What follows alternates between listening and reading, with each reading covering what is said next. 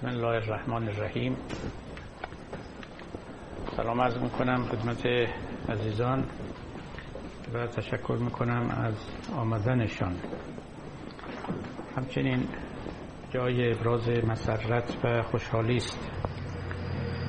نسبت به حرکت آینده سازی که مردم ما کردند و رأی مثبتی که به آقای روحانی دادند و سایه استبداد فکری و استبداد عملی رو از سر ملک و ملت برای یک دوره چهار ساله دیگر برطرف کردند امیدواریم که به همت و به غیرت همه ایرانیان این نهاد دموکراتیک در ایران چنان که باید و شاید جا بیفتد. مردم رأی دادن رو ناموس خود و حق خود بشمارند. و به بهترین وجه از این حق مهم دموکراتیک استفاده کنند و نگذارند مورد سوء استفاده قرار بگیرد و یا ابزار دست حکام مستبد بشود. خلاقیتی بود پر هم خلاقیت مثبت و پر از نتایج و میوه های نیکو و آبدار برای ما فرزندان ما آینده کشور ما و امیدواریم که اقلانیت که انفجار عواطف است منتهی شد. انقلاب که انفجار عواطف است منتهی شود به اقلانیتی که بر عواطف مهار بزند و آنها رو به دست عقل بسپارد. باری جای تشکر است جای خوشنودی است و جای امیدواری است. و امیدواریم که همه اینها در کنار هم برقرار و برجا بمانند و کام ملت که شیرین شده است همچنان شیرین بماند. می رویم به سراغ مولانا و دنباله داستان توتی و بقال. عزیزان لاجرم به یاد دارند که مولوی قصه توتی و بقال رو پیش کشید برای توضیح دادن این مطلب که در حوادث و پدیده ها باید به چشم باطن بین نگریست و بر زواهر داوری نکرد.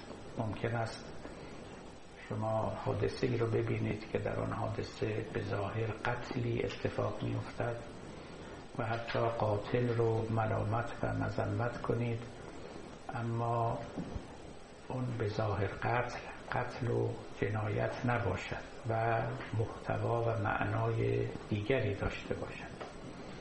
همچنین اون داستان رو برای ما بیان کرد برای اینکه بگوید که حوادث این جهان علت واحد ندارند دلیل واحد ندارند و حوادث می توانند به سببهای مختلف رخ بدهند. و لذا تک منبعی اندیشیدن و در یک عامل خیره ماندن و عوامل دیگر را از نظر دور داشتن شرط اقلانیت و شرط تحلیل محققانه نیست. از اینجا مولانا به رسم و به سبک خود با تدائی ها پیش می رود و نکته از نکته ها از نکته ها می شکافد و مولانا پاره از نکات بسیار نیکو رو در دنبال این داستان می آورد که هر یک از آنها هم در جای خود شنیدنی و آموختنی است. به ما گفت که هر دو صورت گر به هم ماند رواست آب تلخ و آب شیرین را صفاست.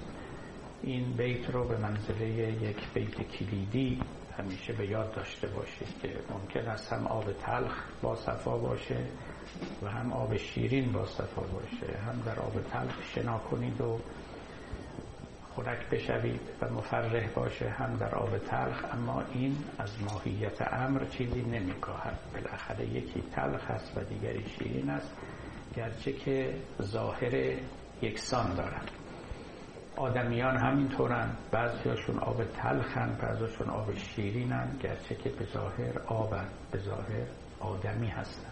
و در همین جا مولوی به ما می‌گوید چون بسی ابلیس آدم روی هست پس به هر دستی نباید داد دست خیلی دیوان هستن خیلی ابلیس ها هستن که شکل آدمی هن. به ظاهرشون فریب نباید خورد خیلی جسمانی ها هستن که روحانی هن. خیلی روحانی ها هستن که جسمانی هن. و بنابراین به اعماق باید نظر کرد و زیرکی کرد و از ظاهر بینی باید گریخت. خب اینها همش نکات بسیار نیکویی است که آموختنی است و آدم باید به یاد داشته باشه که آب تلخ و آب شیرین را صفاست. هر دوتا می‌تونن صافی باشن اما نباید فقط به رنگشون یا به ظاهر لطیفشون نظر. به اون دستهایی که به اصطلاح در داخل دستکش برده اند باید نظر کرد. مولوی در اینجا اضافه می کند که سحر را با معجزه کرده قیاس هر دو را بر مکر پندارد اساس. می‌گوید یکی از مواردی که ظاهر بینی آدمیان را راه زده است مشابهت سحر است با معجزه. همه شما می‌دانید در قرآن هم بارها آمده است که به پیامبر نسبت ساحری می‌دادند و می‌گفتند که ساحر است جادوگر است و یا کاهن است. کاهن روحانیانی بودند که می‌گفتند که با جنیان مثل ارتباط دارند و از طریق اونها به امور غیبی دسترسی پیدا می‌کنند و آینده رو پیش بینی می‌کنند. و کهانت یک چنین علمی بود علم غیبگویی. و در زمان خود پیامبر هم یکی دو نفر از کاهنان خیلی مهم و مشهور بودند که نامشون در تواریخ آمده است. یکیشون به نام سطیح بود که می‌گفتن که جسم عجیبی هم داشته مثل اینکه استخون در جسم این شخص نبود. خودشو لوله می‌کرد مثل مار مثل کرمی چنین دور خودش میپیچید. قصه ها از او نقل شده است. به حال به پیامبر هم می‌گفتن کاهن است ساهر است مجنون است. دیوانه است. چون به هر حال یه انسان آنورمالی بود انسان غیر متعارف بود. مثل آدمیان نرمال و معمولی خوب نبود خیلی از خیلی جهات. و اینها هم گمان می‌کردن هر کسی مثل خودشون نباشه لابد دیوانه است لابد یه عیبی داره علتی داره. و فکر نمی‌کردن که خب ممکنه اون از ما تازه انسانتر باشه آدمتر باشه کاملتر باشه. همه کس رو و همه چیز رو در سطح خودمون که ما نباید پایین بکشیم تا بتوانیم اونها رو فهم کنیم. این یکی از مشکلاتی است که حالا در علوم هم هست.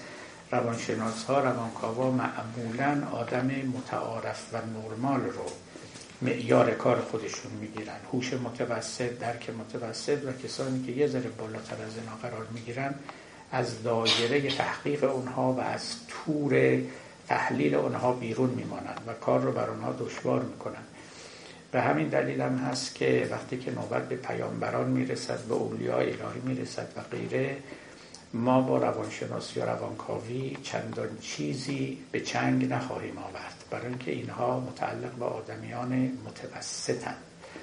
و جهان رو متوسطان پر کردن البته. جهان رو متوسطان پر کردن. کمتر از یک میلیون یک در میلیون افراد فوق متوسط وجود دارن و یا بسیار فوق متوسط که خب روانشناسی معین و مخصوصی دارن که نمی‌توان آنها رو با دیگران قیاس کرد.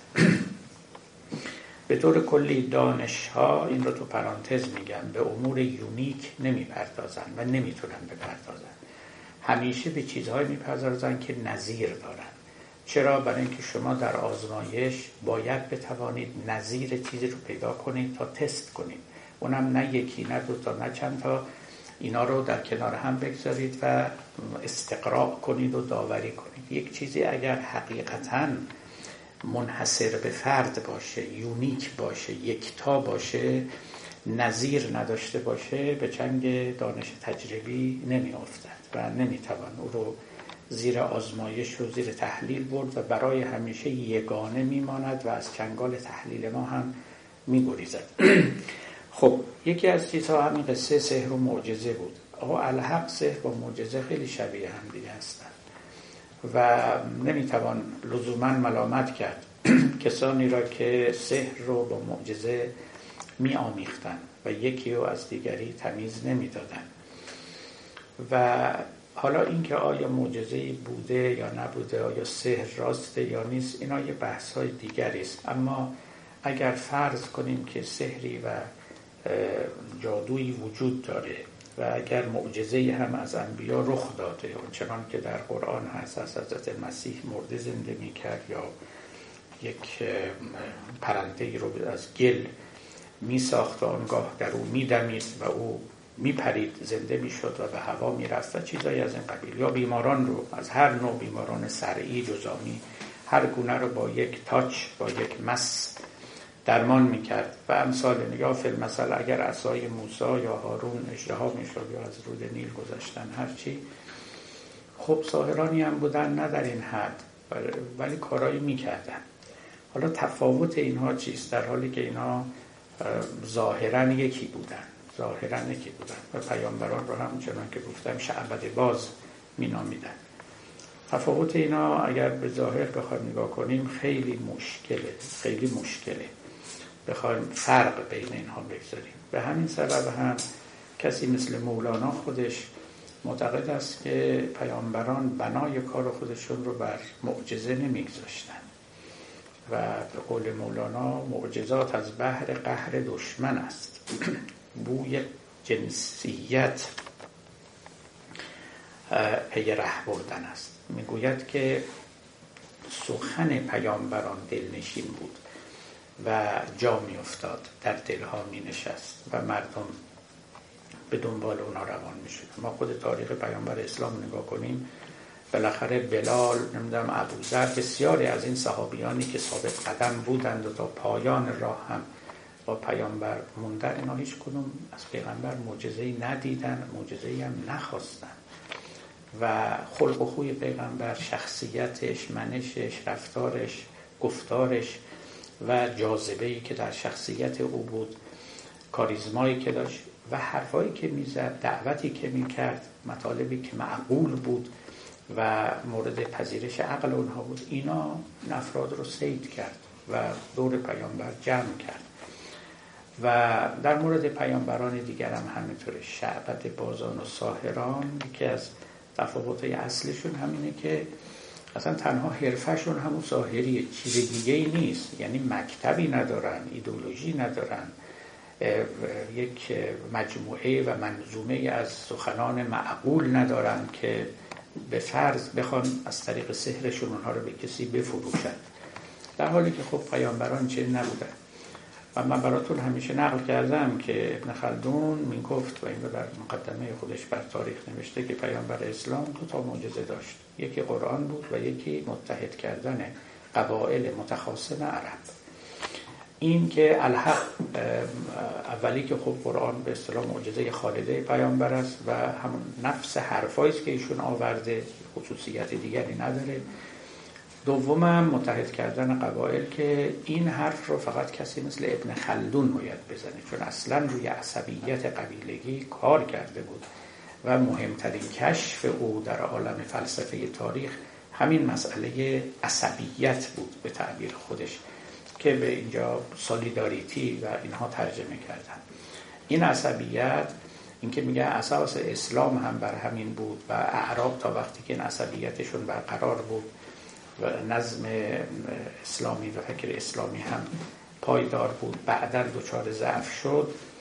خب ایشون این رو یعنی ابن خلدون خوب درک می‌کنه که پیامبر آمد این عصبیت های قبایل مختلف رو که هر روز آتش جنگی رو فروزان می‌کرد اینها رو با هم آشتی داد و در کنار هم نشاند و برادر کرد و و همه هم زیر لوای خودش درآورد و, و اتحادی به اینها بخشید. اتحادی که کسی خوابش رو نمی‌دید. اون میگه معجزه همیناست و چیز دیگری نیست. خب هیچ شعبد بازی از این کارا نمی‌کنه. شعبد بازا که میان اتحاد قبایل بیارن یا دلها رو بربایند بلکه میانو برای چند ساعتی چند نفر رو سرگرم می‌کنن. شبیه شعبد بازی هم که از تلویزیون و جاهای دیگه فراوان می‌بینیم به درد سرگرمی می‌خوره و یا به درد کاسبی می‌خوره. اما اینکه قلوب مردم رو تسخیر کنن یک مطلب دیگری است. مولانا در دفتر سوم مصنوی یک دیالوگی رو بین موسا و فرعون می آورد این دیالوگ ساخته خود جناب شخص شخیص مولانا جلال الدین بلخی است. این در جایی ثبت نشده. اما خیلی دیالوگ معنی است. و این دیالوگ معنی دار در حقیقت در خدمت بیان سحر است و اینکه یا معجزه که معجزه چه می‌کنه و حد تاثیر او کجاست سقف تاثیر او کجاست. مولوی چند جا در مصنوی نمی‌دونم به چه دلیل و بر اساس چه منبعی فرعون رو فیلسوف خوانده است. و که میگه کمترین فرعون چست فیلسوف عقل او از برج وهمی در خصوف میگه فیلسوف بود اما دچار توهم بود.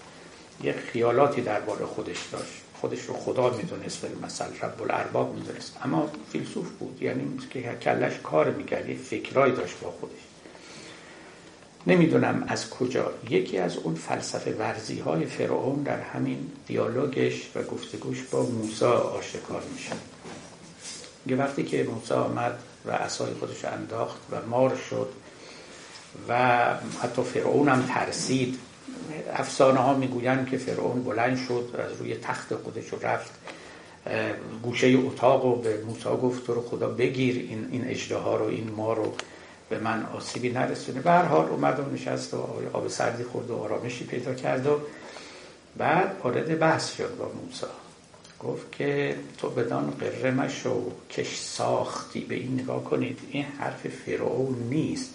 حرف فرعون فیلسوف این حرف مولاناست اینقدر حکیمانه. به موسی گفت تو بدان قره مشو کش ساختی در دل مردم حراس انداختی. مرمرا بخریدند اهل جهان از همه زیرکتری تو ای فلان. گفت تو مغرور نشو گول نخود به اینکه مردم و حراساندی. با معجزه کردنت. این راه پیغمبری کردن نیست. من به تو نشون میدم راه پیغمبری چی. راه پیغمبری که مردم خریدار تو بشن. مشتری حرفات بشن. نه اینکه بترسونیشون خیلی این سخن مهم نیست. این مال فرعون و امثال پدر جد فرعون هم نیست. این مال مولاناست به موسی می‌گفت که تو بدان قره مشو. کش ساختی یعنی یک چنین صنعتی پدید آوردی. در دل خلقان حراس انداختی. مردم رو ترسوندی از اجدها ولی من چی؟ من فرعون چی؟ مرمرا بخریده اندهل جهان. مردم خریدار منم لذا من از تو در دل اونها در قلوب اونها نفوذ بیشتری دارم. از همه زیرکتری تو ای فلان تو فکر خیلی زرنگی. زرنگی به اجدها کردن عصا نیست. اینه که در دل مردم نفوذ بکنید خب ببینید این خیلی حرف مهم نیست. این در واقع می‌خواد مولوی بگه خیلی اصلا موجود اهمیتی نداره.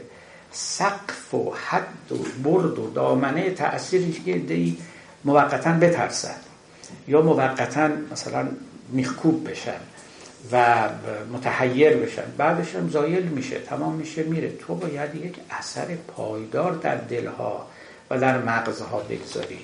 و اون کار طولانی می‌خواد. و یه قوتی در کلام تو باید باشه که کلام رو نیرومند کنه و در دلها بنشاند. نه اینکه یه حرف هوایی هم بزنی و چهار روز چهار تا جاهل دور جمع بشن اونا فردا پراکنده بشن. معجزه در خود کلام باید باشه. قدرت در خود کلام باید باشه. و او بار این کلام رو باید بکشه با خودش.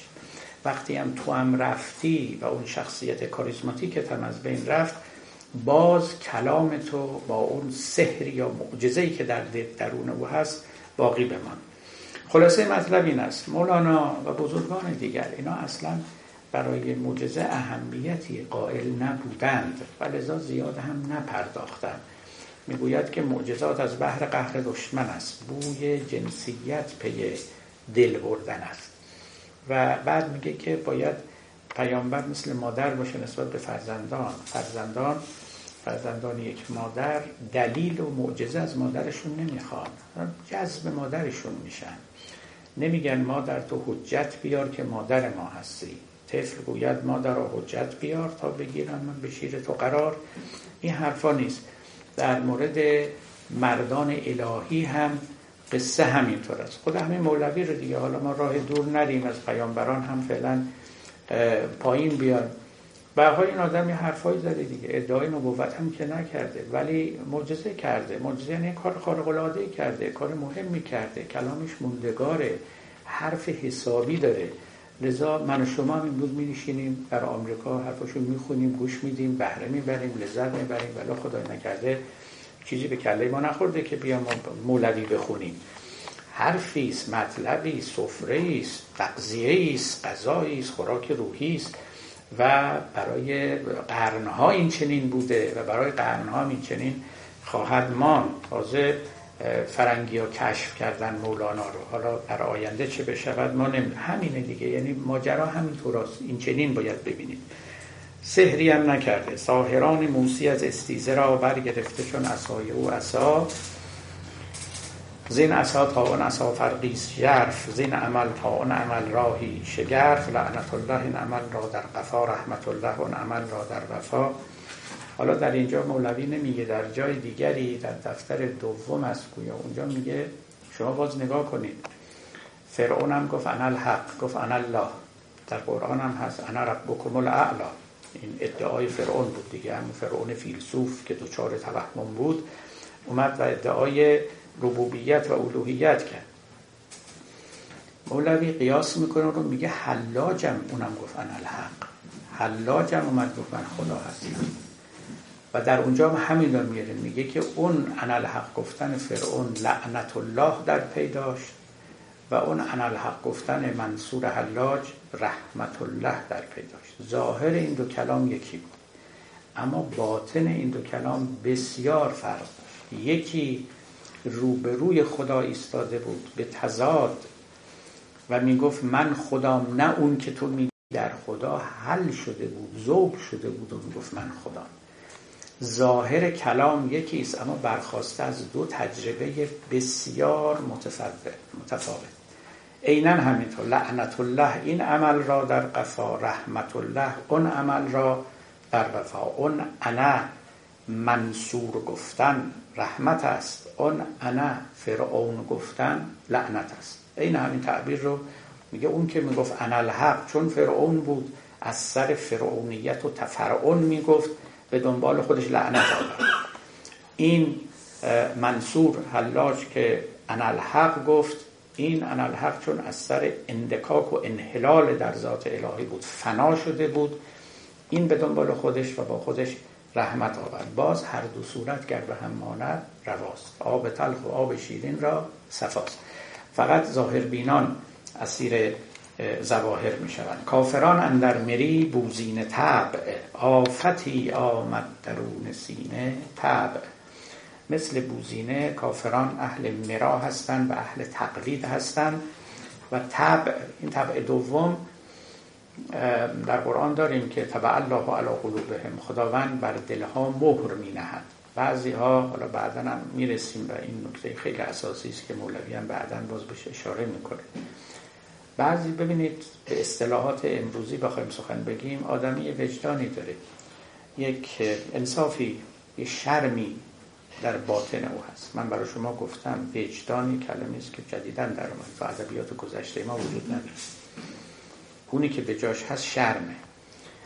آدم با شرم این آدم با وجدان. وجدان آدمی تا وقتی که زنده است آدمی زنده است. برای اینکه ممکن انسان حتی کار بدم بکنه اما وجدانش او رو ملامت می‌کنه. میگه خوب کاری نکردی. از وقتی که این وجدان خاموش شد و مرد یعنی شخص کار بد کرد و به خودش هم گفت خوب کردم. صدای این وجدان رو خاموش و خفه کرد. از اینجا واقعا آدمی دیگه مرده. دیگه اون چکش های وجدان رو دیگه حس نمی‌کنه. این مرگ قلبه. این مرگ روح آدمی. این همون جایی است که در قرآن هست که چند جا داریم که بعضی ها هستن که تبع الله علی قلوبهم. خدا مهر به دلشون زده. مهر زده یعنی چی شدن؟ یعنی این بسته شد این پرونده. اون دریچه وجدان و تعقل و انصاف و شرم بسته شد.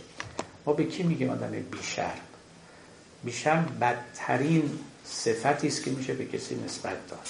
بدترین صفت بیشرم یعنی کسی که از هیچ رزیلتی پروا نداره.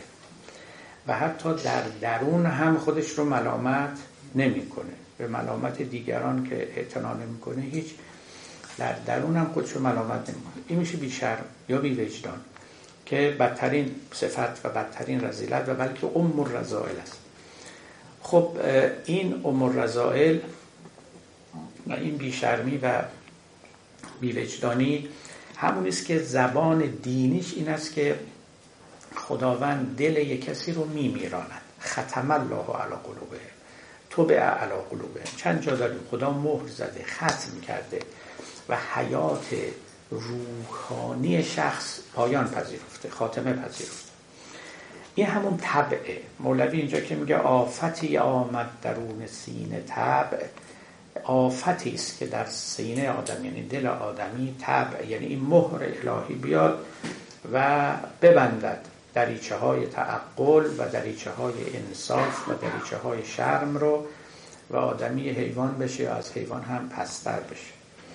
هرچه مردم می کند بوزینه هم آن کند که از مرد بیند دم بدم اون او گمان برده که من کردم چو او فرق را کی داند؟ این استیز رو. این ابیات رو خونده بودیم. میگه گوید بوزینه ها هم به تقلید کار آدمیان رو می‌کنن ولی ما نباید قافل باشیم که این شباهت دلالت بر شباهت عمقی ندارد. این کند از بهر از امر او بهر ستیز بر سر استیزه رویان خاک ریز. مثالی هم که می‌زنه مولانا می‌گوید که مثل این میمونه که یه منافق هم بیاد بر مسجد و نماز بخوانه. مؤمن از امر نماز می‌خونه یعنی برای به جا آوردن تکلیف و برای فرمان برداری اما اون دیگری برای ستیزه. ظاهرش هم هر دو دارن نماز می‌کنن هر دو دارن رکوع سجود می‌کنن دولا راست میشن. ولی یکی از سر ستیزه است یعنی از روی دشمنی با دیانت است و یکی هم از روی اطاعت است. آن منافق با موافق در نماز از پی استیزه آید نی نیاز. در نماز و روزه و حج و زکات با منافق مؤمنان در برد و مات. مؤمنان را برد باشد عاقبت بر منافق مات اندر آخرت. گرچه هر دو بر سر یک بازیند هر دو با هم مرزی و رازیند ظاهرشون یکیست که توضیح داره میده ولی مثل اینکه یکی مرزی باشه یکی رازی که اهل مرو باشه که اهل ری باشه تفاوت دارن با هم. هر یکی سوی مقام خود رود هر یکی بر وفق نام خود رود می‌گوید که اون منافق نهایتا سر از نفاقگاه نفاق کده در خواهد آورد. اون مؤمنم نهایتا سر از ایمان کده در خواهند آورد. لذا لفظ مؤمن و منافق فقط لفظ نیست. دلالت بر یه معنای عمیقی داره.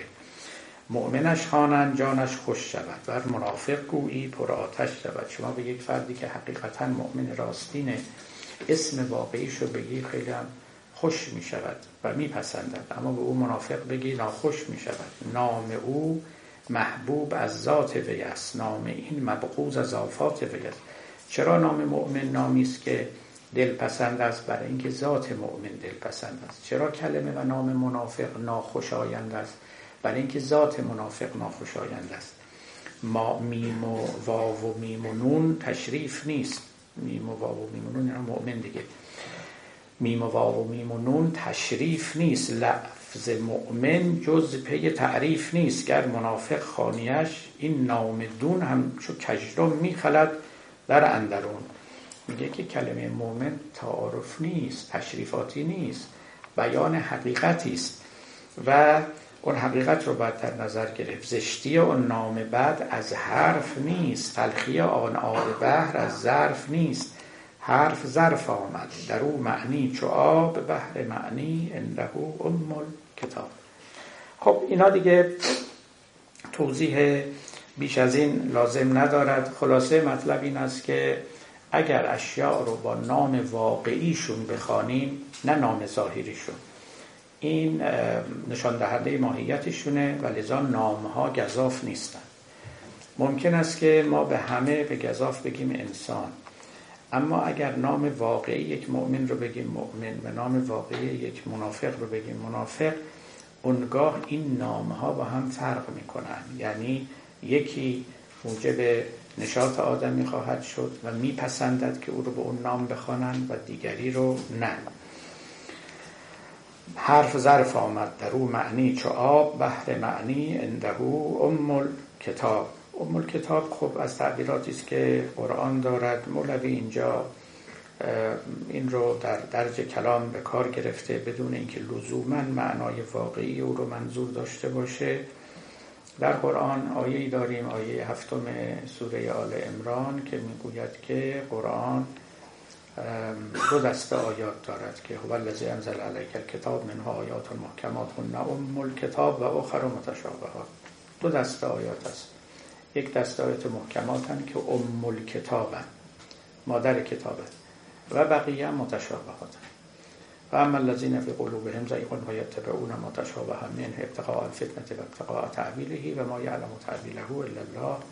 افراد فتنه جو و فتنگر دنبال متشابهات میرن دیگه این آیه معرکه آراء بوده. باری اینکه آیات محکمه قرآن ام کتاب یعنی اون آیات کانونی قرآن رو تشکیل می‌دهند. این نکته است که در سرش بحث زیاد شده است. مخصوصا در مصادیقش که اینا کدوم آیات هستند که مرجعیت با اونهاست و متشابهات رو هنگام فهم باید به اونها ارجاع داد تا بفهمیم. خب اون یه بحث تفسیری است برای خودش و جای بیانش اینجا هم نیست.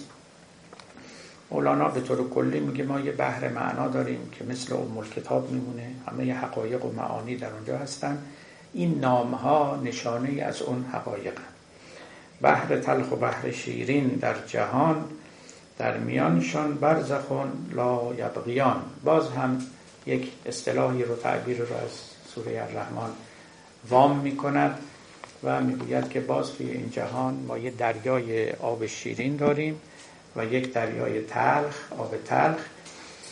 اینا هیچ وقت با هم قاطی نمیشن. ظاهرش این است که با هم مخلوط میشن. اما برای حقیقت شناسان اینها تکلیفشون معین است. درست شبیه همون دو دریایی که در قرآن آمده است که مرج البحرین یلتقیان و اینهما برزخ لا یبغیان و به آلاء ربکم تکذبان. خدا دو گونه دریا رو روان کرد. یکی دریای آب شیرین و یکی دریای آب تلخ. البته اونجا در قرآن نیامده آب تلخ آب شیرین. همقدر گفته مرج البحرین یلتقیان. بین این دو دریای شیرین و تلخ یک حائلی است. یک حاجبی است یک سدی است که نمی‌گذاره اینها به هم دیگه در آمیزن مفسرین هم در گذشته هم در حال دنبال این بودن که آیا واقعا این بیان سیمبالیک یا اینکه واقعی است یعنی خبر از دو تا دریا در عالم خارج و در عالم واقع می‌دهند. از گذشته نشان می‌دادن مثلا در دریای خلیج فارس یا کجا جریان هایی هست که از کنار هم رد میشن و به هم نمی آمیزند. امروز هم دیدن بعضی ها که دنبال معجزات علمی قرآن میگردن. باز یه جاهایی رو نشون دادن که یک جریانات آب هست. که اینها به هم نمی آمیزن. حالا شاید به خاطر قلزتی که این دو گونه آب دارن یا هر سبب دیگری و گفتن که خداوند از اون خبردار است من به درستی معناش رو نمی‌دانم اونهایی که اهل تعویل هم بودن می‌دونید دیگه مخصوصا در تفاسیر شیعه این رو تعویل کردن. گفتن اون دو دریایی که به هم می آمیزن یعنی علی و فاطمه و بعد چون آیه بعدم گفته که یخرج منهما لؤلؤ و مرجان از دل این دو دریا لؤلؤ و مرجان میاد بیرون. گفتن لؤلؤ و مرجان کیان؟ حسن و حسین. خب این از تعبیرات رایجی است که در ادبیات شیعی وجود داره. در ادبیات اهل سنت هم نظایر اینها بسیاره. مولانا در اینجا هیچ کاری به این مطالب نداره. فقط این عبارت رو از آیه قرآن وام گرفته برای اینکه منظور خودش بیان کنه. می‌گوید که در این عالم ما دو دریا داریم دو چشمه داریم یک چشمه شیرین یک چشمه تلخ ظاهرش اینه که اینا به هم هم میآمیزن. به حال ما همه شاهد آلودگی ها و پلیدی ها توی جهان هستیم. آدم های خوب کنار آدم های بدن کارهای خوب همراه کارهای بد است جامعه پر از خوبی و بدی پر از فساد و نیکویی همه اینا این چیزها هست. و ممکنه در مواجهه با این آمیختگی ها و آلودگی ها شخص متحیر بشه. می‌گوید که کسانی که صاحب ذوقند یعنی صاحب زائقند قوه چشایی شد قوی آب تلخ از آب شیرین تمیز میدن و اگر چشمان بینا داشته باشن حق رو از باطل تمیز میدن. این خلاصه مطلبه. خود مولانا معتقد است که در جهان رگ است این آب شیرین و آب شور در خلائق می رود تا نفخ سور. اصلا دنیا آمیختگی است از آب شیرین آب شور. ما آب شور خالص نداریم آب شیرین خالص هم نداریم. اصلا تو این دنیا خلوص نداریم. من خیالتون راحت کنید همه چیز آمیخته به چیز دیگری است به درجات مختلف. در نهج البلاغه امیرالمومنین جمله ای دارن دیگه. اونجا می‌گویم که لو ان الباطل خلص من مزاج الحق لم یخفى علی المرتابی اگر باطل باطل خالص رو تحویل مردم بدن هیچ کس اون رو بر نخواهد گرفت. و اگر حق خالص رو به مردم نشان بدن هیچ کسی اون رو پس نخواهد زد.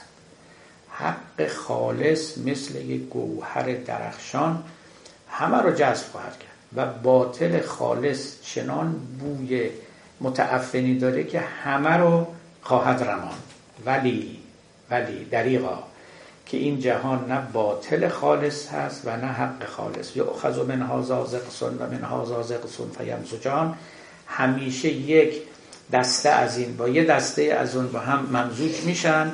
اون وقت راه تشخیص دشوار می‌شود. ازا ما توی جهان آمیختگی ها و ناخالصی ها زندگی می‌کنیم. خب خود ادیان رو شما ببینید. بالاخره ادیان آمدن پیامبران آوردن وحی خودشون رو با مردم در میاد. ولی بعدا آمیخته شد. به هزار چیز دیگه. به هزار چیز دیگه. همین که سرشون رو زمین گذاشتن اولین کاری که کردن این بود روایت به نام پیغمبر جعل کردن. از همینجا آمیختگی شروع شد. بالاخره حق و باطل به هم مخلوط شد. سر تفسیر قرآن سر تاریخ پیغمبر که ایشون چه گفت چه کرد منظورش چه بود سر تمام اینا اختلافات شد. تازه بعضی اختلافات مؤمنانه بود یعنی خالصانه بود صادقانه بود حقیقتا می‌خواستن بفهمن. اما خب مختلف میفهمیدن. بعضیش هم که خسمانه بود منافقانه بود. کسانی میومدن اصلا برای تخریب برای ویرانگری. برای جعل و برای خراشیدن روی زیبای این حقیقت.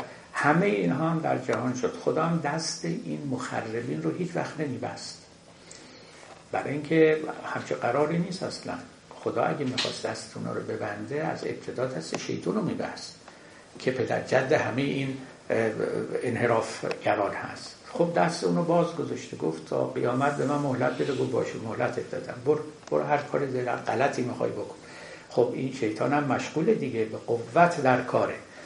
و کارگزارانی دارد کارگزارانی دارد کسانی دارن که از رو دست او می نویسن و به الهام او کار می‌کنن و شیطنت می‌کنن در واقع و آلودگی و فساد ایجاد می‌کنن. پس ببینید دنیا این چنینه. تا شیطان هست شما روی خلوص در این عالم نمی‌بینید. یعنی حق خالص پیدا نمی‌کنید معنایش این نیست که ناامید بشیم. معنایش این که به تدریج باید خالصتر پیدا کنیم. همین.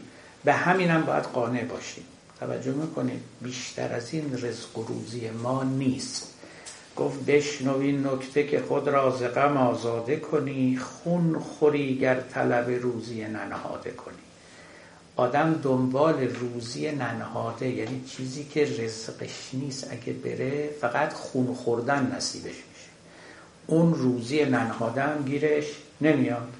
خون خوری گر طلب روزی ننهاده کنی یافتن یک امر خالص یک حق خالص در این جهان این ناممکن است. پریود تموم شد. لذا ما حواسمون باشه البته که خالصتر پیدا کنیم ناآلوده تر در همه چیز تو علم همینطوره تو فلسفه همینطوره تو طبیعت همینطوره تو ماورای طبیعت همینطوره. بالاخره همین طبیعت رو شما دیگه از ساینتیستا بپرسید که آیا چیزی خالصی گیرتون میاد یا نه.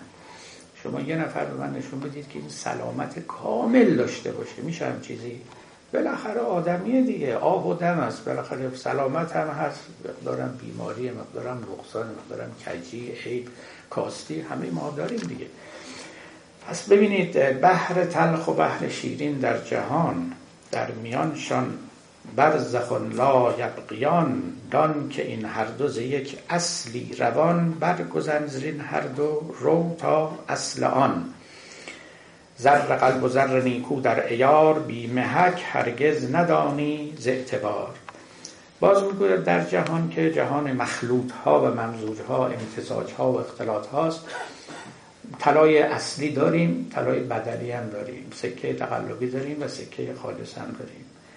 فقط یک محک می‌تواند تمیز بده که شما در اینجا طلای واقعی دارید یا طلای قلب و بدلی دارید. این مثال طلای قلب فراوان است در سخنان مولانا.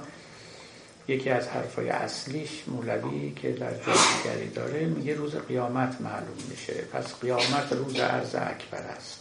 عرض آن خواهد که بازی بفر است. میگه اونجا معلوم میشه که طلای اصلی کدام بوده و طلای بدلی کدام بوده است. این دنیا به هم مخلوطه به هم مخلوطه و به طور کامل تمیز داده نمی‌شوند.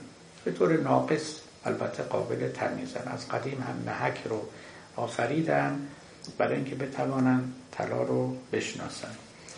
محک می‌دونید یک کلمه عربی است و حک یعنی چی؟ یعنی خاریدن.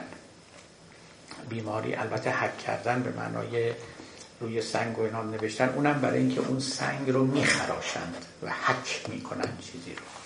بیماری حکه در گذشته بود تو طب قدیم. خارش بدن رو می‌گفتن بیماری حکه. حک یعنی خراشیدن و خاریدن. تا سنگی بود در گذشته که ظاهرا مخلوطی از سولفات ها یعنی ببخشید سولفید ها و سولفور ها بود اینا. وقتی که شما فلزاتی رو که غیر طلا بود با این میخراشیدید و تماس می‌دادید سیاه می‌شد. مثلا مثل سلفور آهن سلفور مس اگر فلزتون مس بود اینا سیاه میشه دیگه راه تشخیص شیمیاییش هم همین. اما طلا خب سلفوره نمیشه دیگه. یعنی با اون محک معلوم میشه که این یا نقره هم سلفوره نمیشه سیاه نمیشه.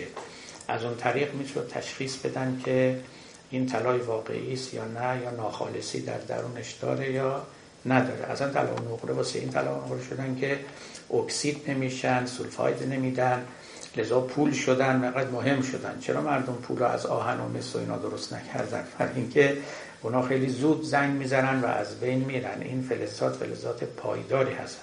خب البته اون وقتا اورانیوم و اینا هم شناخته شده نبود. بعدم اورانیوم اینقدر زیاد نیست که بشه پول درست بکنن. بعدم وای به اینکه اگر اورانیوم های رادیواکتیو باشه که دیگه جون مردم هم می‌گیره. لذا همون طلا و خیلی انتخاب درستی بوده. ابن خلدون بحثی داره در مقدمه خودش میگه خداوند درست به اندازه طلا خلق کرده. نه خیلی زیاد که قیمتش بیفته پایین و نه خیلی کم که گیر کسی نیاد. درست به اندازه واقعا درست به اندازه طلا خلق کرده که میشه به منظره پول از او استفاده کرد. اگر خیلی فراوان باشه آب و نداره. اگه خیلی خیلی هم کم باشه که به کار نمیاد. به حال یه حسابی قائل بودن براش. خب هر که را در جان خدا بنهد محک مر یقین را باز داند او شک. اگر کسی معیار و محکی در جانش باشه که ما اون رو بصیرت مینامیم چنین کسی می‌تواند یقین رو از شک باز شناسد این رو توضیح بیشتری میدم. بیایم پایین تر تا این قصه روشنتر بشه. مثالی می‌زنه در دهان زنده خاشاکی جهد آنگه آرامد که بیرونش نهد. شما غذا می‌خورید ریگی در غذای شما هست یا خاشاکی شما رو ناآرام می‌کنه. وقتی که این خار رو بیرون آوردید اون موقع آرامش پیدا می‌کنید. خب در هزاران لقمه یک خاشاک خورد چون درآمد حس زنده پی ببرد. صد تا لقمه می‌خورید یکیش اگر ناگوار باشه یا خاردار باشه حس شما چون زنده است. حرفش اینه میگه حس مرده پی نمی‌بره. شما لقمه خاردار تو دهان مرده بذارید تشخیص نمیده زنده که باشه حس می‌فهمه که این لقمه لقمه است یا خارداره یا ریک داره یا غیره. پس دو جور حس داریم. حس دنیا نردبان این جهان حس دینی نردبان آسمان. صحت این حس بجویید از طبیب صحت آن حس بخواهید از حبیب. می‌گوید که ما دو جور حس داریم. یکی حس دنیا داریم. همین حواسی که در بدن سالم هست.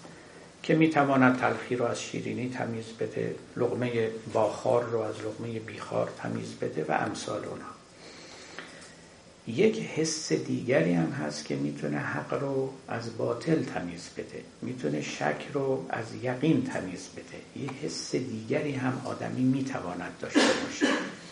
بعد می‌گوید که از کجا پیدا می‌کنید؟ صحت این حس بجویید از طبیب.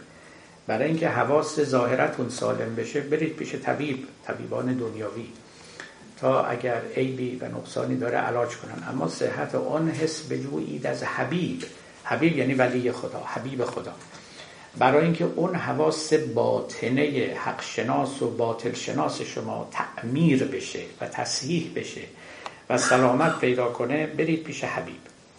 باز. صحت این حس معمولی تن صحت آن حس ویرانی بدن. باز یک راه و شیوه دیگری هم معرفی میگه این حس یعنی هم حواس ظاهره که تلخ و شیرین رو می‌فهمید این از آبادی بدن. یعنی بدنتون هرچه سالمتر آبادتر و غذاهای بهتر بخورید ورزش بیشتر بکنید این حسه هاتون سالمتر میشه و قدرت تشخیص بهتری پیدا می‌کنه. اما برعکس صحت اون حس ویرانی بدن.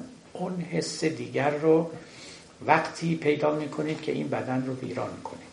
خب دیگه این همون مسئله است که صوفیان عارفان همیشه یعنی ریاضت در بکشید. اگه زیادی به خودتون برسید فقط فکر شکمتون باشید فکر لذتتون باشید انتظار نداشته باشید که چشم باطنتون بینا بشه. ما دیگه الان نزدیک ماه رمضان هستیم.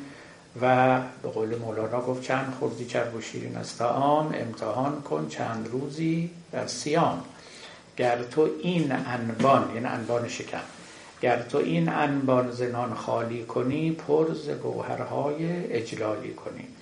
اگر این انبان رو کمتر پر کنی و خالی نگه داری اون انبان دیگه که میشه همان روح تو اون پر میشه پر از گوهرهای اجلالی میشه نه گوهرهایی که جلال خداوند و جمال خداوند در اونجا حاضر است. این تعلیمی بوده که عموما همه عارفان می‌دادن. سعدی هم گفتن درون از تعام خالی دار تا در اون نور معرفت بینی. توهی از حکمتی به علت آن که پری از تعام تا بینی. میگه چون حکمت داده چون تا اینجا خوردی که پری از تعام تا بینی. دیگه چیز دیگه جا نمی‌گیره دیگه چی می‌خوای دیگه؟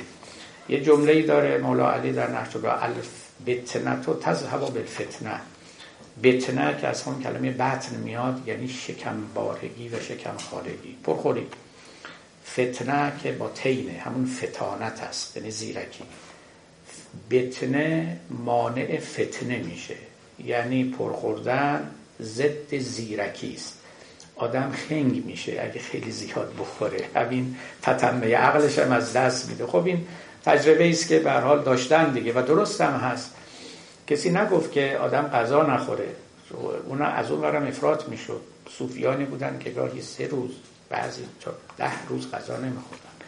و این رو جزو کرامات خودشون میشمردن. و گمان می‌کردن که به یه مرتبه بلند روحی دست پیدا کردن. خب مریض می‌شدن اون وقت. تنها صحت بدنشون از دست میره صحت عقلشون هم از دست میرن. غزالی نقل می‌کنه از یکی از صوفیان که به هم کسوتان خودش نصیحت می‌کرد. می‌گفت غذای درست بخورین خداوند ولی ناقص العقل نداشته. اگه می‌خواین ولی خدا بشین عقلتون هم باید درست کار بکنه. با مجنون شدن و با عقل رو از دست دادن کسی به ولایت الهی نمی‌رسه. هر دو گونه افراد و تفرید در اینجاها وجود داشته. اما یک اصل البته بوده که به قول مولوی ویرانی بدن یعنی کمتر به خواهش های بدن رسیدن و پی لذت های بدنی رفتن و اونها رو مهار کردن. در جامی در کتاب نفحات الانسش نوشته است. البته این در سرگذشت نامه های مولوی نیامده. نمی‌دونم ایشون منبعش چی بوده. یه قرن یه قرن بعد از مولانا نوشته که مولوی وقتی از دنیا می‌رفت وصیتی که کرد این بود که علیکم به قلت تعام و قلت المنام و قلت الکلام کم بخورید و کم بخوابید و کم هم حرف بزنید. این جزو دستورات اصلی بود که صوفیان به شاگردانشون می‌دادن که به اصطلاح برای رسیدن به مقصود این ستا رو دست کم این ستا رو بیش از اینها بود. یکیش هم خلوت بود. در خلوت بنشینید کم بخورید کم بخوابید کم بگویید و زیاد هم ذکر بگویید. این پنج تا در رو گفت ناتمامان جهان را کند این پنج تمام. این پنج تا که براتون برشمردم ناتمامان رو ناکاملان رو کامل می‌کنه. این همین سخنی است که اینجا مولوی داره و این همون است که نامش طریقت است به اصطلاح. یعنی وقتی که کسانی به شریعت عمل می‌کردن خب شریعت به شما دست بازی میده. فضای خیلی بزرگی میده. بخورید این روزداران ما بعضاشون متاسفانه که حزی از روزداری نمی‌برن. دو برابر اون چیزی که نخوردن بعد از افتار می‌خورن. هم به بدنشون لطمه می‌زنن هم هم بهره روحی نمی‌برن واقعا. خب بنابراین نبوده دیگه. بنابراین بوده که یه ماهی آدم خلاف عادت بکنه ترک عادت بکنه یک بر حال فضای تازه‌ای برای روح خودش باز بکنه. خب در شریعت مشکلی نیست. شما بخورید بیاشامید و فقط اصراف نکنید و چیزی رو دور نریزید اجحاف نکنید مال دزدی نخورید مال قصب نخورید. بقیهش اگر از راه حلال به دست آوردید حتی پرخوری هم بکنید. کسی نگفته معصیت کرد. اینقدر بخورید که وقتی نماز می‌خونید خیلی هم حواستون هم جمع نباشه تو تون تون دید راستی بشید. هیچ فقیه نمیگه نماز شما باطله این همون حرفی که غزالی می‌زد دیگه. گفت علم فقه علم دنیاست. کاری به آخرت نداره. تو این دنیا عمل رو به صورت ظاهرا صحیح انجام بدید که فقیه به شما نگه که این نمازتون باید قضا کنید. شما برید به فقیه بگید آقا من داشتم نماز میخوندم از اول تا آخر نمازم میشم تو بازار معامله می‌کردم. یک نفرشون میشون نمیگه نماز تا قضا بکنید توجه می‌کنید گفتن که یک کسی رفته بود از یه فقیهی پرسید گفت آقا من توی مسجد داشتم نماز میخوندم دیدم که یک کسی اومده نشسته و داره کفشای من نگاه می‌کنه و می‌خواد خلاصه کش بره کفش رو بدوزه برداره ببره. و من خلاصه حواسم به کفشان بود و اینا. اون فقیه گفت که کفشا چند میارزید؟ گفت دوزار اون نماز دودارم نمیارزید. ولی ولی در این حال قضا هم لازم نیست بکنی. برای اینکه فقیه فقط به همون ظاهر قضاوت می‌کنه. اما وقتی که شما از شریعت بیاید بیرون وارد طریقت بشید خب نه. اونجا هر نمازی مقبول نیست. هر روزهی مقبول نیست. هر عبادتی مقبول نیست. اونجا شما از ظاهر شریعت باید یک پله فراتر برید یک پرده عبور کنید و درون بیشتر به درون پا بگذارید.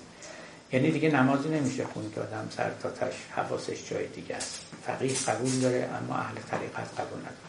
روزه که در طول روز مثلا شما احیانا پشت سر کسی بدگویی بکنید فلان ممکنه به شما بگن روزتون باطل نیست. اما اهل طریقت این روزه دیگه قبول ندارن و ها کذا و ها کذا. بعدم چیزهایی که در طبیعت مباهه در شریعت شما بعد گاهی بر خودتون حرام کنید. هر شما بخوابید در طول روز هیچ فقیه نمیگه کار بدی کردید اما پرخوابیدن کار درست نیست برای اهل طریقت پر خوردن درست نیست پر گفتن درست نیست و بسی چیزهای دیگه که شما رو وارد مقام ورع می‌کنه مقام طریقت می‌کنه و شما رو از شریعت عبور میده.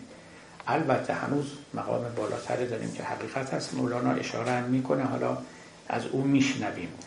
سخنان خیلی نیکویی در اینجا داره مولوی. خلاصه پس به ما گفت صحت این حس بجویید از طبیب. طبیب اجسام. صحت آن حس بجویید از حبیب. یعنی حبیب الله اولیای خدا. صحت این حس ز معموری تن از آبادی تن. صحت آن حس ز بدن. راه جان مر جسم را ویران کند بعد از آن ویرانی آبادان کند. حالا این اون نکته است. مثال بعدیش که خیلی نکته نیکویست میگه کرد ویران خانه بهر گنج زر و از همان گنجش کند معمورتر. ابتدا به شما دستور میدن که برای اینکه به گنج زر برسید این خانه ای رو که در اون نشستید باید ویران کنید. باید بکنید. و نه فقط زمینش رو بلکه گاهی سقفش رو گاهی دیوارش رو به حال خانه ویران میشه. اما اما اگر گنج رو پیدا کردید با همون گنج خونه بهتر از اون بر خودتون خواهید ساخت. درسته؟ در واقع مولانا در اینجا داره یه پیغامی میده. میگه ما میگیم که ویران کن بدنت رو. میگیم که ویران کن خانهت رو. اما ویرانی تا ابد باقی نمیمونه. تو به یه جایی می‌رسی که همون ویرانی ها رو می‌تونی جبران کنی و بدتر از اونها برتر از اونها رو پیدا بکنی. دیگران رو هم شریک بکنی. راه جان مر جسم را ویران کند بعد از آن ویرانی آبادان کند. کرد ویران خانه را بهر ویران خانه بهر گنج زر و از همان گنجش کند معمورتر.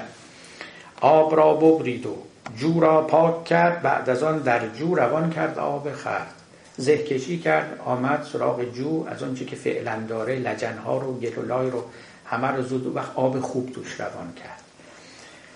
پوست را بشکافت پیکان را کشید پوست تازه بعد از آنش بردمید. باز مثال دیگه گلوله تیری در ازوله کسی رفته جراحی میاد پوست رو میشکافه خونریزی اما بعد از این این پوست هم میاد التیام پیدا می‌کنه و پوست تازه به جاش می ابتدا ویرانی خرابی شکافتن و بعد جبران کردن و آباد کردن. قلعه ویران کرد و از کافر ستد بعد از آن بر ساختش صد برج و صد. در جنگ ها اینطور است. قلعه ای رو از دشمن می‌گیرید اما در این جنگ و پیکار قلعه ویران میشه. بعدا که خودتون حاکم شدید قلعه رو دوباره می‌سازید. خیلی بهتر از قبلش. خب ببینید اینا مثال های خیلی روشنی و خلاصه حرف مولانا است که زیان نخواهید کرد. این خلاصه مطلب است. این که زیان نخواهید کرد ببینید این راه غیر عاشقانه است. مولوی در جاهای دیگه میگه در عاشقی فکر نتیجه نباید قمار است. اگه یادتون باشه. بارها ما این رو گفتیم. اینجا بحث قمار نمی‌کنه این طریقت است. عاشقی مال حقیقت است. در عاشقی گریز نباشد ز سوز و ساز. استاده ام چو شم مترسان ز آتشم. بارها مولوی این رو گفته که خنک کن قماربازی که به باخت آنچه بودش به نمان هیچش الا هوس قمار دیگر. یه قماری است که شما در قمار فکر بردن هم نیستید و ای بسا که ببازید. اما نفس این که پا در میدان این قمار می‌گذارید این همه چیز است. نفس این که اون معشوق گریبان شما رو می‌گیره این برای شما همه چیز است. چیزی ورای اون و فراتر از اون شما نمی‌خواد. بندگی و سلطنت معلوم شد زین دو پرده عاشقی مکتوم شد. بندگی هم عبادت. یعنی دیانت. یعنی فرمان برداری از شریعت. مولوی میگه این دوتا رو ما فهمیدیم که بندگی چیه سلطنت چیه. ولی زین دو پرده عاشقی مکتوم شد. عاشقی یه چیزی دیگه است. از این دو پرده بیرونه. مطرب عشق می‌زند وقت سماع بندگی بند و خداوندی. صدا الی آخر. اونجا به کسی وعده نمیدن و نمی‌گویند که برو جلو زیان نخواهی کرد. نتیجه خواهی گرفت و عاقبت خیر خواهد داشت. نه هیچ در باغ سبزی در کار نیست. اما اینجا چون طریقت و طریقت هنوز حقیقت نرسیده نه به مقام عاشقی نرسیده نه به مقام حیرت که مقامات بعدی است که ایشالله خواهیم رسید. ولی نه امروز. من می‌خواستم اون رو هم امروز بحث کنیم ولی دیگه نرسیدیم.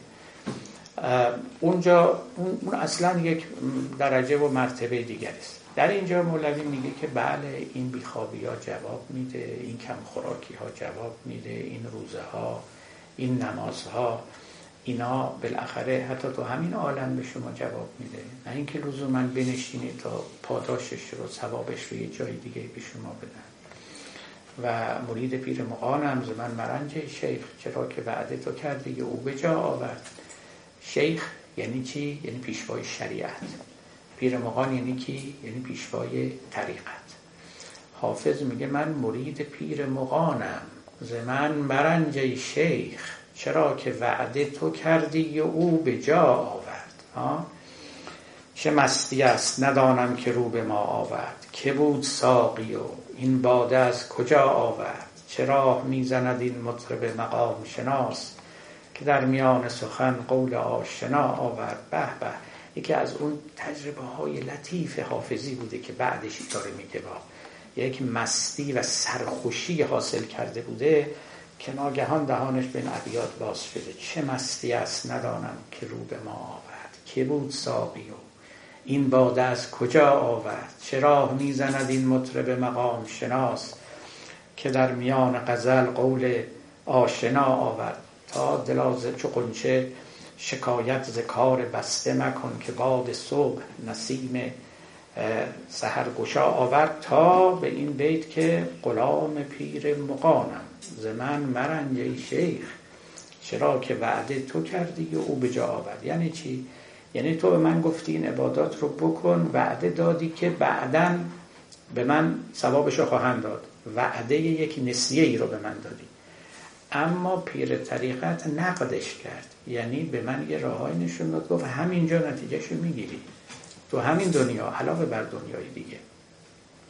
همینجا نتیجهش حاصل می‌کنه. همینجا یک روح سرخوش پیدا می‌کنی. همینجا پرواز می‌کنی.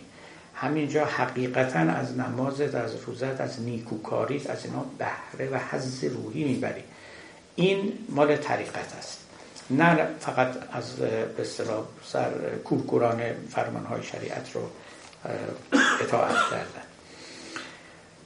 این است که مولوی میگه که جواب میده و در همین جهان هم جواب میده و نتیجه می‌گیرید. این نماز و روزه و حج و جهاد هم گواهی دادن است از اعتقاد. این مال اهل شریعت است که برای اینکه میگن ما ایمان داریم ما اعتقاد داریم خب نماز گواه آن است. شاهد آن است. ولی نور سالکی که از حد گذشت نور او پر شد. بیابانها و دشت شاهدیش فارغ آمد از شهود. و از تسلسل از تکلف ها و جانبازی و جود نور آن عارف چو بیرون تافته است. زین تسلس ها فراغت یافته است. پس مجو از وی گواه فعل و گفت. که از او هر دو جهان چون گل شکفت. بماند تا یه وقتی ما به این ابیات اشالله تو دفتر چهارم که رسیدیم توضیح میدم براتون خدا عمری بده و توفیقی و صحتی و عنایتی. ولی حرفای خیلی مهم است در اونجا. میگه یه جا شما به فرمان نماز می‌خونی یه جا نماز از شما میجوشه. یعنی خودت یه جوری میشی که این عبادات از شما صادر می‌شود. نه اینکه چون به شما گفتن این کار رو بکن اون کار رو بکن. لازمه وجود شما و شخصیت شما میشه. نور سالکی که از حد گذشت نور او پر شد. بیابانها دشت خب ببینید در اینجا مولوی چون در مقام اهل طریقت داره سخن میگه می‌گوید که آباد کنید حس درون رو و همطور که بارها مثال زد گنج رو پیدا کنید تا خانتون رو با اون گنج آباد بکنید. بسکاف بشکافید پوست رو گلوله رو بیرون بیارید. پوست نو خواهد روید و غیره و غیره. یعنی نتیجه خواهید گرفت در همین دنیا و در دنیای دیگر. بعد وارد مقام بعدی می شود که دیگه نوبت بعد به شما ایشالله خواهم گفت که مقام حقیقت است. کار بیچون را که کیفیت نهد. این که گفتم هم ضرورت می دهد. گه چنین بنماید و گه ضد این جز که حیرانی نباشد کار دین. میگه ولی این محاسبات یه جاهایی به هم میریزه و خداوند چون کارش بیچونه یعنی قانون بردار نیست. و لذا گاهی گفت قافل مشو که مرکب مردان مرد را در سختگاه بادیه پیها بریدن نومید هم مباش که رندان جرعنوش ناگه به یک خروش به منزل رسید. گاهی کسی زحمت ها می‌کشه و به جایی نمی‌رسه. گاهی هم زحمت چندانی نکشته. یک مرتبه در بهشت رو به روش باز می‌کنن. کار بیچون را که کیفیت نه. و بعد می‌گوید که همین بیچونی و بیصورتی است که حیرت با خودش میاره و بعد میگه اصلا کار دین اینی که آدمی رو به حیرانی بیافکند. این همون دینداری تجربت اما حیرت زاست حیرت افزاست. شما هم در حیرانی بمانید تا انشالله نوبت آتی من وارد مرتبه حیرانی و حیرت بشویم انشالله و السلام علیکم و رحمت الله.